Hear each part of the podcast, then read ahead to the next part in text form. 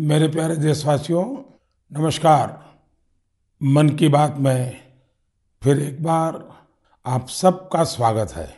आज मन की बात की शुरुआत हम भारत की सफलता के ज़िक्र के साथ करेंगे। इस महीने की शुरुआत में भारत इटली से अपने एक बहुमूल्य धरोहर को लाने में सफल हुआ है। ये धरोहर है अवलोकित ईश्वर पद्म पाणी की हज़ार साल से भी ज़्यादा पुरानी प्रतिमा। ये मूर्ति कुछ वर्ष पहले बिहार में गया जी के एक देवी स्थान कुंडलपुर मंदिर से चोरी हो गई थी। लेकिन अनेक प्रयासों के बाद अब भारत को ये प्रतिमा वापस मिल गई है। ऐसे ही कुछ वर्ष पहले तमिलनाडु के वेल्लूर से भगवान आंजनेयर हनुमान जी की प्रतिमा चोरी हो गई थी। हनुमान जी की मूर्ति भी 600-700 साल पुरानी थी। इस महीने की शुरुआत में ऑस्ट्रेलिया में हमें ये प्राप्त हुई। हमारे मिशन को मिल चुकी हैं। साथियों, हज़ारों वर्षों के हमारे इतिहास में, देश के कोने कोने में एक से बढ़कर एक मूर्तियाँ हमेशा बनती रही। उसमें श्रद्धा भी थी, सामर्थ्य भी था, कौशल्य भी था और विविधताओं से भरा हुआ था। और हमारी हर मूर्तियों के इतिहास में तत्कालीन समय का प्रभाव भी नज़र आता है। ये भारत की मूर्ति कला का नायाब उदाहरण तो थी ही। इनसे हमारी आस्था भी जुड़ी हुई थी। लेकिन अतीत में बहुत सारी मूर्तियाँ चोरी होकर भारत से बाहर जाती रही। कभी इस देश में तो कभी उस देश में मूर्तियाँ बेची जाती रही। और उनके लिए तो सिर्फ़ कलाकृति थी। न उनको उसके इतिहास से लेना देना था, श्रद्धा से लेना देना था, इन मूर्तियों को वापस लाना। भारत माँ के प्रति हमारा दायित्व है। इन मूर्तियों में भारत की आत्मा का आस्था का अंश है। इनका एक सांस्कृतिक ऐतिहासिक महत्व भी है। इस दायित्व को समझते हुए भारत ने अपने प्रयास बढ़ाए और इसका कारण यह भी हुआ कि चोरी करने की जो प्रवृत्ति थी, उसमें भी एक भय पैदा हुआ। जिन देशों में ये मूर्तियाँ चोरी करके ले जाई गई थी, अब उन्हें भी लगने लगा कि भारत के साथ रिश्तों में सॉफ्ट पावर का जो डिप्लोमेटिक चैनल होता है, उसमें इसका भी बहुत बड़ा महत्व हो सकता है, क्योंकि इसके साथ भारत की भावनाएँ जुड़ी हुई है, भारत की श्रद्धा जुड़ी हुई है, और एक प्रकार से पीपल टू पीपल रिलेशन में भी ये बहुत ताकत पैदा करता है। अभी आपने कुछ दिन पहले देखा होगा, काशी से चोरी हुई माँ अन्नपूर्णा देवी की प्रतिमा भी वापस लाई गई थी। ये भारत के प्रति बदल रहे वैश्विक नज़रिए का ही उदाहरण है। साल 2013 तक करीब करीब तेरह प्रतिमाएँ भारत आई थी। लेकिन पिछले सात साल में 200 से ज़्यादा बहुमूल्य प्रतिमाओं को भारत सफलता के साथ वापस ला चुका है। America, Britain, Holland France, Canada, Germany, Singapore, ऐसे कितने ही देशों ने भारत की इस भावना को समझा है और मूर्तियाँ वापस लाने में हमारी मदद की है।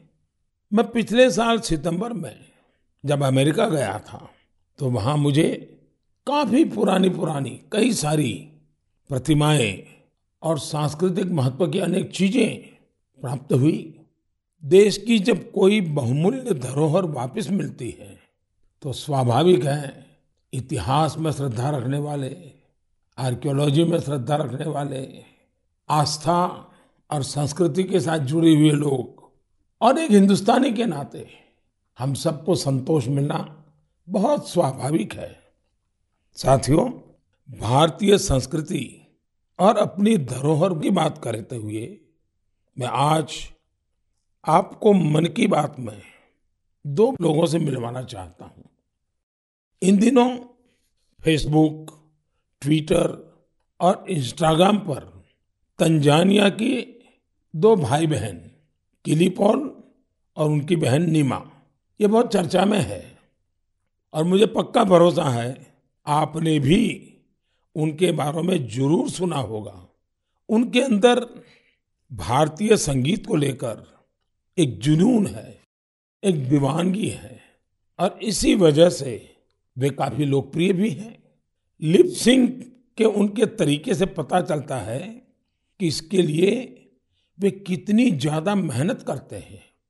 हाल ही में गणतंत्र दिवस के अवसर पर हमारा राष्ट्रगान जन गण मन गाते हुए उनका वीडियो खूब वायरल हुआ था। कुछ दिन पहले उन्होंने लता दीदी का एक गाना गाकर उनको भी भावपूर्ण श्रद्धांजलि भी दी थी। मैं इस अद्भुत क्रिएटिविटी के लिए इन दोनों भाई बहन किली और नीमा, उनकी बहुत सराहना करता हूँ। कुछ दिन पहले तंजानिया में भारतीय दूतावास में इन्हें सम्मानित भी किया गया है। भारतीय संगीत का जादू ही कुछ ऐसा है जो सबको मोह लेता है। मुझे याद है, कुछ वर्ष पहले दुनिया के डेढ़ सौ से ज़्यादा देशों के गायकों, संगीतकारों ने अपने अपने देश में अपनी अपनी वेशभूषा में पूज्य बापू का प्रिय, महात्मा गांधी का प्रिय भजन, वैष्णव भजन गाने का सफल प्रयोग किया था। आज जब भारत अपनी आज़ादी के पचहत्तरवा वर्ष का महत्वपूर्ण पर्व मना रहा है तो देशभक्ति के गीतों को लेकर भी ऐसे प्रयोग किए जा सकते हैं। जहाँ विदेशी नागरिकों को, वहाँ के प्रसिद्ध गायकों को भारतीय देशभक्ति के गीत गाने के लिए आमंत्रित करें। इतना ही नहीं, अगर तंजानिया में किली और नीमा भारत के गीतों को इस प्रकार से लिपसिंग कर सकते हैं तो क्या मेरे देश में हमारे देश की कई भाषाओं में कई प्रकार के गीत है। क्या हम कोई गुजराती बच्चे तमिल गीत पर करें, कोई केरल के बच्चे असमिया गीत पर करें, कोई कन्नड़ बच्चे जम्मू कश्मीर के गीतों पर करें? एक ऐसा माहौल बना सकते हैं हम जिसमें एक भारत श्रेष्ठ भारत हम अनुभव कर सकेंगे। इतना ही नहीं हम आज़ादी के अमृत महोत्सव को एक नए तरीके से ज़रूर मना सकते हैं। मैं देश के नौजवानों से आह्वान करता हूँ, आइए, भारतीय भाषाओं के जो पॉपुलर गीत हैं, उनको आप अपने तरीके से वीडियो बनाइए, बहुत पॉपुलर हो जाएँगे आप। और देश की विविधताओं का नई पीढ़ी को परिचय होगा। मेरे प्यारे देशवासियों, अभी कुछ दिन पहले ही हमने मातृभाषा दिवस मनाया। जो विद्वान लोग हैं, वो मातृभाषा शब्द कहाँ से आया, इसकी उत्पत्ति कैसे हुई, इसे लेकर बहुत एकेडमिक इनपुट दे सकते हैं। मैं तो मातृभाषा के लिए यही कहूँगा कि जैसे हमारे जीवन को हमारी माँ गढ़ती है, वैसे ही मातृभाषा भी हमारे जीवन को गढ़ती है। माँ और मातृभाषा दोनों मिलकर जीवन की फाउंडेशन को मज़बूत बनाते हैं, चिरंजीव बनाते हैं। जैसे हम अपनी माँ को नहीं छोड़ सकते, वैसे ही अपनी मातृभाषा को भी नहीं छोड़ सकते। मुझे बरसों पहले की एक बात याद है। जब मुझे अमेरिका जाना हुआ तो अलग अलग परिवारों में जाने का मौका मिलता था कि एक बार मेरा एक तेलुगु परिवार में जाना हुआ और मुझे एक बहुत खुशी का दृश्य वहाँ देखने को मिला। उन्होंने मुझे बताया कि हम लोगों ने परिवार में नियम बनाया है कि कितना ही काम क्यों न हो, लेकिन अगर हम शहर के बाहर नहीं है तो परिवार के सभी सदस्य डिनर टेबल पर बैठ के साथ में लेंगे। और दूसरा, डिनर के टेबल पे कंपलसरी हर कोई तेलुगु भाषा में ही बोलेगा। जो बच्चे वहाँ पैदा हुए थे, उनके लिए भी ये नियम था। अपनी मातृभाषा के प्रति ये प्रेम देखकर इस परिवार से मैं बहुत प्रभावित हुआ था। साथियों, आज़ादी के 75 साल बाद भी कुछ लोग ऐसे मानसिक द्वंद में जी रहे हैं, जिसके कारण उन्हें अपनी भाषा, अपने पहनावे, अपने खान पान को लेकर एक संकोच होता है, जबकि विश्व में कहीं और ऐसा नहीं है। हमारी मातृभाषा है, हमें उसे गर्व के साथ बोलना चाहिए। और हमारा भारत तो भाषाओं के मामले में इतना समृद्ध है कि उसकी तुलना ही नहीं हो सकती। हमारी भाषाओं की सबसे बड़ी खूबसूरती ये है कि कश्मीर से कन्याकुमारी तक, कच्छ से कोहिमा तक सैकड़ों भाषाएँ, हज़ारों बोलियाँ एक दूसरे से अलग। लेकिन एक दूसरे में रची बसी हुई है। भाषा अनेक, भाव एक। सदियों से हमारी भाषाएँ एक दूसरे से सीखते हुए खुद को परिष्कृत करते रही है। एक दूसरे का विकास कर रही है। भारत में विश्व की सबसे पुरानी भाषा तमिल है और इस बात का हर भारतीय को गर्व होना चाहिए। कि दुनिया की इतनी बड़ी विरासत हमारे पास है। उसी प्रकार से जितने पुराने धर्मशास्त्र हैं, उसकी अभिव्यक्ति भी हमारी संस्कृत भाषा में है। भारत के लोग करीब 121 यानी हमें गर्व होगा 121 प्रकार की मातृभाषाओं से जुड़े हुए हैं और इनमें चौदह भाषाएँ तो ऐसी हैं जो एक करोड़ से भी ज़्यादा लोग रोज़मर्रा की ज़िंदगी में बोलते हैं। यानी जितनी कई यूरोपियन देशों की कुल जनसंख्या नहीं है, उससे ज़्यादा लोग हमारे यहाँ अलग अलग चौदह भाषाओं से जुड़े हुए हैं। साल 2019 में हिंदी दुनिया की सबसे ज़्यादा बोली जाने वाली भाषाओं में तीसरे क्रमांक पर थी। इस बात का भी हर भारतीय को गर्व होना चाहिए।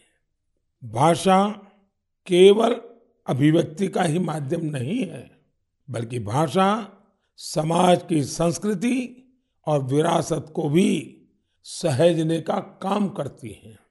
अपनी भाषा की विरासत को सहेजने का ऐसा ही काम सूरीनाम में सुरजन परोही जी कर रहे हैं। इस महीने की दो तारीख को वो चौरासी वर्ष के हुए हैं। उनके पूर्वज भी बरसों पहले हज़ारों श्रमिकों के साथ रोजी रोटी के लिए सूरीनाम गए थे। सुरजन परोही जी हिंदी में बहुत अच्छी कविता लिखते हैं। वहाँ के राष्ट्रीय कवियों में उनका नाम लिया जाता है। यानी आज भी उनके दिल में हिंदुस्तान धड़कता है। उनके कार्यों में हिंदुस्तानी मिट्टी की महक है। सुरनाम के लोगों ने सुरजन परोही जी के नाम पर एक संग्रहालय भी बनाया है। मेरे लिए ये बहुत सुखद है कि साल 2015 में मुझे उन्हें सम्मानित करने का अवसर मिला था। साथियों, आज के दिन, यानी 27 फरवरी को मराठी भाषा गौरव दिवस भी है। सर्व मराठी बंधू भगिनीना, मराठी भाषा दिनाच्या हार्दिक शुभेच्छा।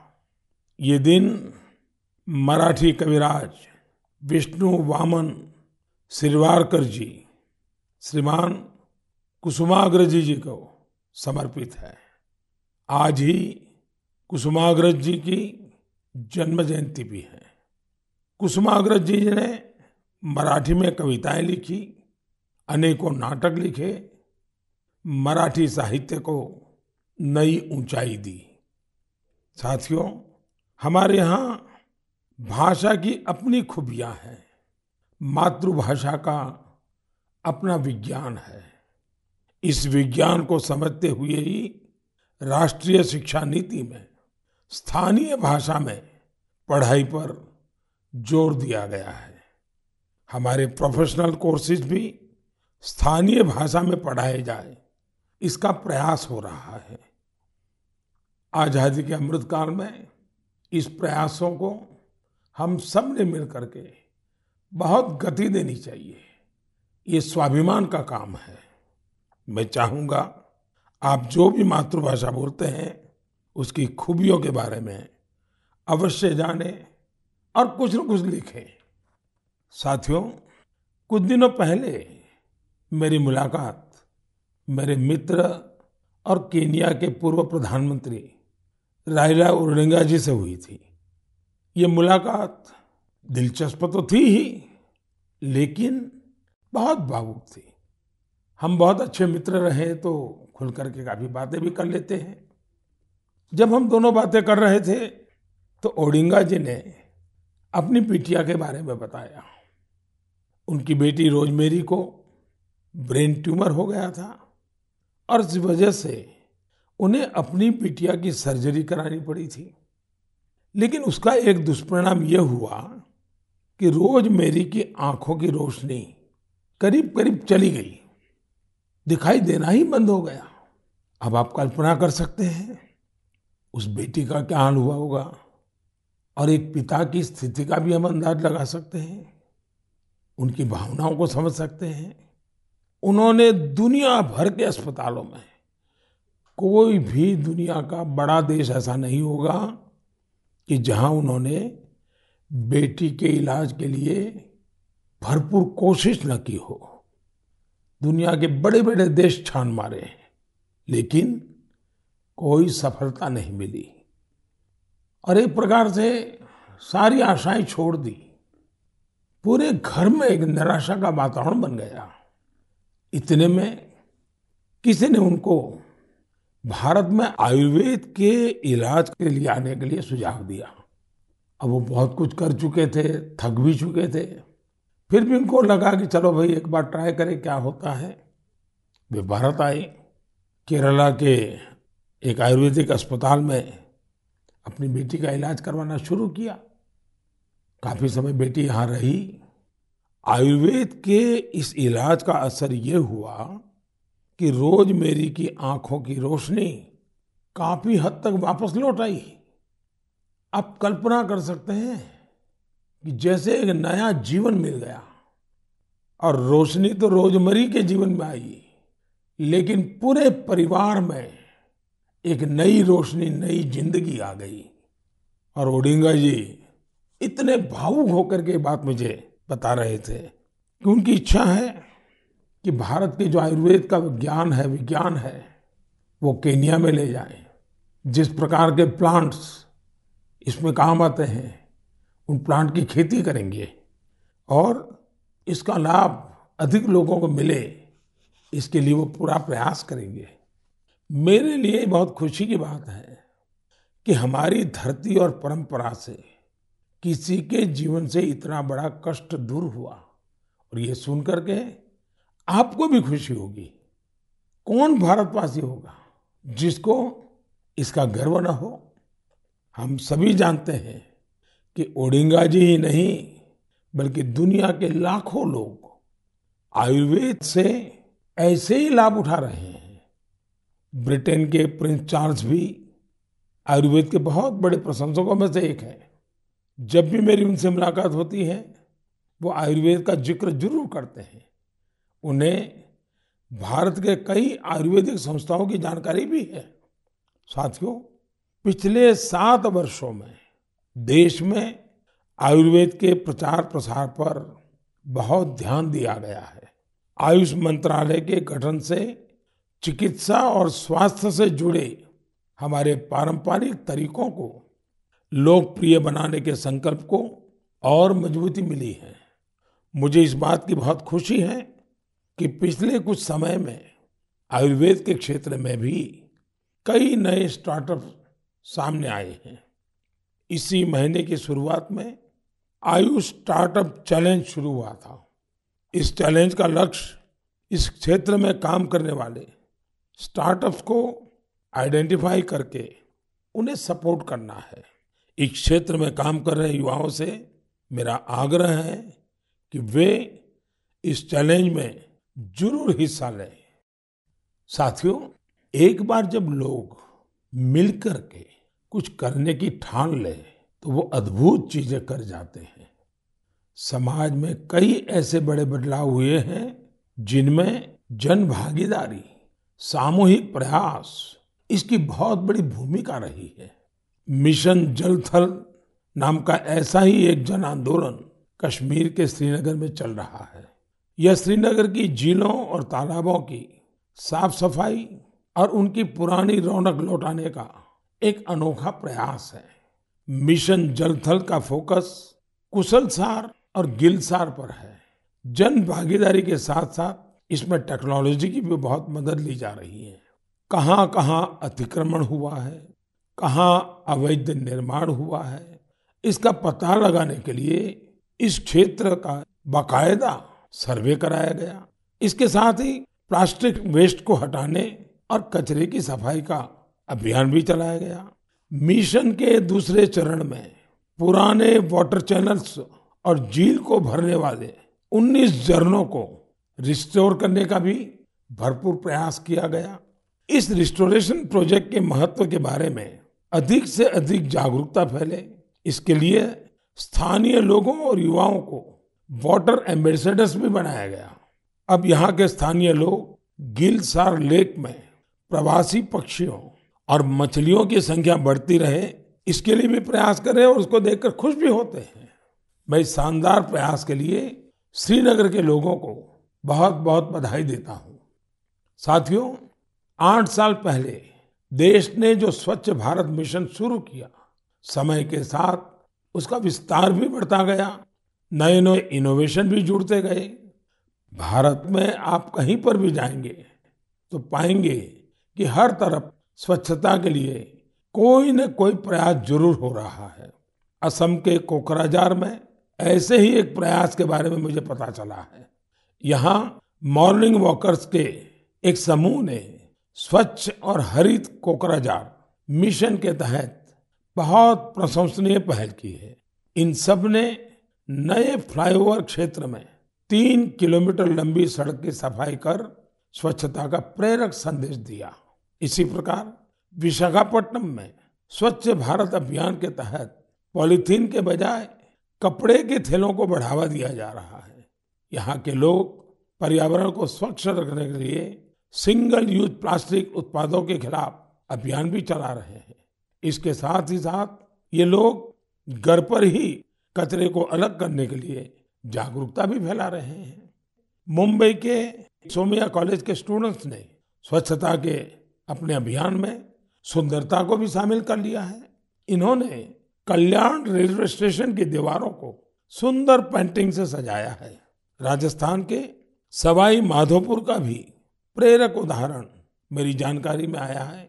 यहाँ के युवाओं ने रणथंभौर में मिशन बीट प्लास्टिक नाम का अभियान चला रखा है, जिसमें रणथंभौर के जंगलों से प्लास्टिक और पॉलिथीन को हटाया गया है। सबका प्रयास की यही भावना देश में जन भागीदारी को मज़बूत करती है और जब जन भागीदारी हो तो बड़े से बड़े लक्ष्य अवश्य पूरे होते हैं।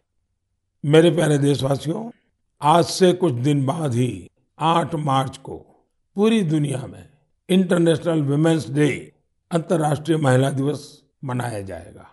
महिलाओं के साहस, कौशल और प्रतिभा से जुड़े कितने ही उदाहरण हम मन की बात में लगातार साझा करते रहे हैं। आज चाहे स्किल इंडिया हो, सेल्फ हेल्प ग्रुप हो, या छोटे बड़े उद्योग हो, महिलाओं ने हर जगह मोर्चा संभाला हुआ है। आप किसी भी क्षेत्र में देखिए, महिलाएँ पुराने मिथकों को तोड़ रही हैं। आज हमारे देश में पार्लियामेंट से लेकर पंचायत तक अलग अलग कार्य क्षेत्र में महिलाएँ नई ऊंचाई प्राप्त कर रही हैं। सेना में भी बेटियाँ अब नई और बड़ी भूमिकाओं में ज़िम्मेदारी निभा रही हैं और देश की रक्षा कर रही हैं। पिछले महीने गणतंत्र दिवस पर हमने देखा कि आधुनिक फाइटर प्लेन्स को भी बेटियाँ उड़ा रही है। देश ने सैनिक स्कूलों में भी बेटियों के एडमिशन पर रोक हटाई। और पूरे देश में बेटियाँ सैनिक स्कूलों में दाखिला ले रही हैं। इसी तरह अपने स्टार्टअप जगत को देखें। पिछले सालों में देश में हज़ारों नए स्टार्टअप शुरू हुए। इनमें से करीब आधे स्टार्टअप में महिलाएँ निदेशक की भूमिका में है। पिछले कुछ समय में महिलाओं के लिए मातृत्व अवकाश बढ़ाने जैसे निर्णय लिए गए हैं। बेटे और बेटियों को समान अधिकार देते हुए विवाह की उम्र समान करने के लिए देश प्रयास कर रहा है। इससे हर क्षेत्र में महिलाओं की भागीदारी बढ़ रही है। आप एक और बड़ा बदलाव भी होते देख रहे होंगे।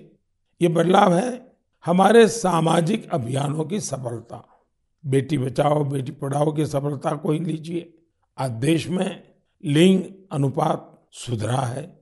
स्कूल जाने वाली बेटियों की संख्या में भी सुधार हुआ है। इसमें हमारी भी ज़िम्मेदारी है। कि हमारी बेटियाँ बीच में स्कूल न छोड़ दें। इसी तरह स्वच्छ भारत अभियान के तहत देश में महिलाओं को खुले में शौच से मुक्ति मिली है। ट्रिपल तलाक जैसी सामाजिक बुराई का अंत भी हो रहा है। जब से ट्रिपल तलाक के खिलाफ कानून आया है, देश में तीन तलाक के मामलों में 80 प्रतिशत की कमी आई है। ये इतने सारे बदलाव, इतने कम समय में कैसे हो रहे हैं? ये परिवर्तन इसलिए आ रहा है क्योंकि हमारे देश में परिवर्तन और प्रगतिशील प्रयासों का नेतृत्व अब खुद महिलाएँ कर रही हैं। मेरे प्यारे देशवासियों, कल 28 फरवरी को नेशनल साइंस डे है। ये दिन रमन इफ़ेक्ट की खोज के लिए भी जाना जाता है।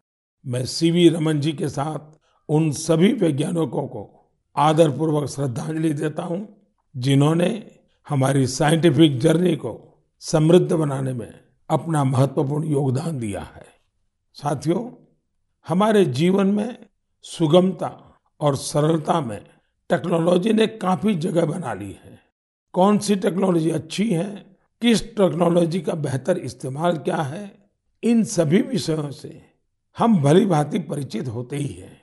लेकिन ये भी सही है कि अपने परिवार के बच्चों को उस टेक्नोलॉजी का आधार क्या है? उसके पीछे की साइंस क्या है? इस तरफ़ हमारा ध्यान जाता ही नहीं है। इस साइंस डे पर मेरा सभी परिवारों से आग्रह है कि वो अपने बच्चों में साइंटिफिक टेम्परामेंट विकसित करने के लिए ज़रूर छोटे छोटे प्रयासों से शुरू कर सकते हैं। अब जैसे दिखता नहीं है, चश्मा लगाने के बाद साफ़ दिखने लगता है तो बच्चों को आसानी से समझाया सकता है कि इसके पीछे विज्ञान क्या है। सिर्फ़ चश्मे देखें, आनंद करें, इतना नहीं। अभी आराम से आप एक छोटे से कागज़ पर उसे बता सकते हैं। अब वो मोबाइल फ़ोन उपयोग करता है, कैलकुलेटर कैसे काम करता है, रिमोट कंट्रोल कैसे काम करता है, सेंसर क्या होते हैं, ये साइंटिफिक बातें इसके साथ साथ घर में चर्चा में होती है क्या? हो सकती है। बड़े आराम से हम इन चीज़ों को घर की रोज़मर्रा की ज़िंदगी के पीछे क्या साइंस की वो कौन सी बात है जो ये कर रही है? इसको समझा सकते हैं।